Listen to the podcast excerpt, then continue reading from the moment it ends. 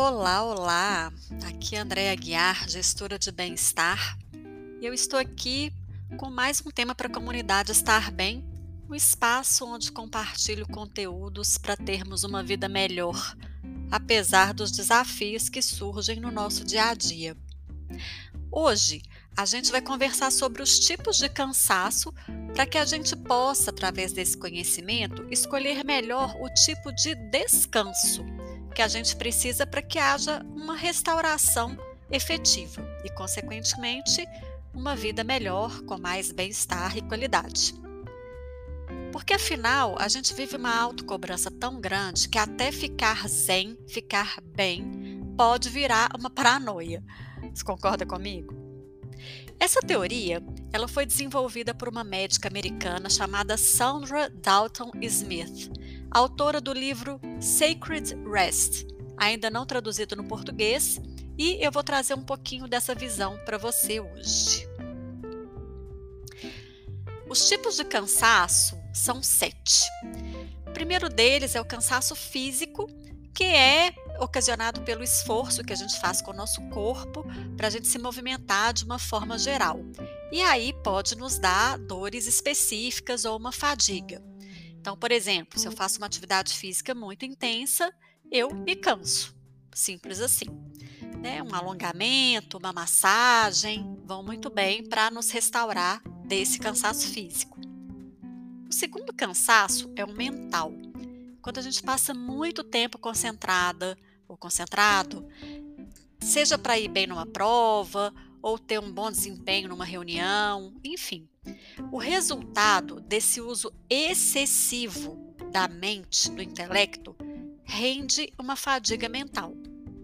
Então, como sugestão, uma parada, uma boa caminhada, ouvindo uma música pode nos ajudar nesse alívio. O cansaço espiritual é quando a gente age ao contrário do que realmente acreditamos. Então, o resultado é uma alma muitas vezes esgotada. Sabe quando você vai contra os seus próprios valores? É isso.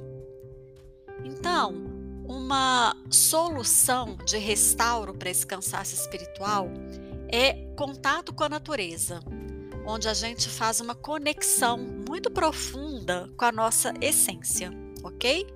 Se você não puder ter o contato direto com a natureza, crie um espaço dentro de casa com plantas, ou vá numa praça aí na sua cidade, enfim, um parque.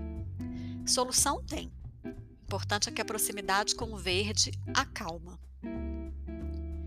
O quarto cansaço é o emocional, causado por alguma pressão psicológica que pode gerar ansiedade, pânico, depressão. Então, impor limites seja no trabalho ou seja em alguma relação, é uma boa saída. O quinto é o cansaço sensorial, que é um excesso de estímulo relacionado aos nossos sentidos, como por exemplo, um cheiro muito intenso, uma luz forte, um barulho contínuo. O ideal é procurar ambientes opostos para dar um tempo. Então, se, por exemplo, você está aí na sua casa, isso aconteceu demais na pandemia, né? E o seu vizinho está reformando, isso é quase que insuportável. Então, é bom você dar uma saída de casa um pouquinho para poder descansar mesmo desse cansaço sensorial, ok? O sexto cansaço é o social. O social, gente, ele está relacionado aquele esforço que a gente faz para agradar as pessoas. E a gente pode fazer isso tanto no nosso círculo de relacionamentos familiar, profissional, de amizade, ou também nas redes sociais. Por exemplo, se eu quiser ficar só postando coisas para receber likes, entendeu? Ou no grupo de família, ficar postando assuntos ou opiniões para ser agradável com todos. Enfim, a busca por autoconhecimento e confiança ajuda a gente a se afastar dessa necessidade contínua de estar sempre agradando ao outro e, consequentemente, nos esgotando emocionalmente. E por fim, o sétimo cansaço é o cansaço tido como cansaço criativo, que é quando nós somos pressionados ou por nós mesmos ou por alguém para sempre ter uma ideia espetacular, uma ideia genial. Né? E essa ideia hum, não é toda vez que a gente vai ter, certo? Então, essa pressão, tá? Por essa ideia incrível no tempo que é demandada, né? Não no tempo que ela vem. Isso pode causar um cansaço criativo, tá? Então, é, coisas que a gente pode fazer no dia a dia para nos ajudar a ter um descanso mental, para que a nossa mente abra espaço para essa ideia surgir, é dar uma parada, lavar o rosto, arrumar a sala ou a cozinha, entendeu? Ou até mesmo cozinhar. É uma, um momento onde você sai daquela atividade que está te colocando sob pressão muda de atividade e aí, consequentemente, o seu cérebro encontra esse espaço para trazer a solução. Dormir também é uma opção. Bom, mas para que identificar esses tipos de cansaço? É porque quando a gente consegue fazer essa identificação, a... isso pode otimizar o nosso bem-estar. A minha orientação é que todas as vezes que você se perceber cansado ou cansada, você dê uma pausa de um minuto para se sentir.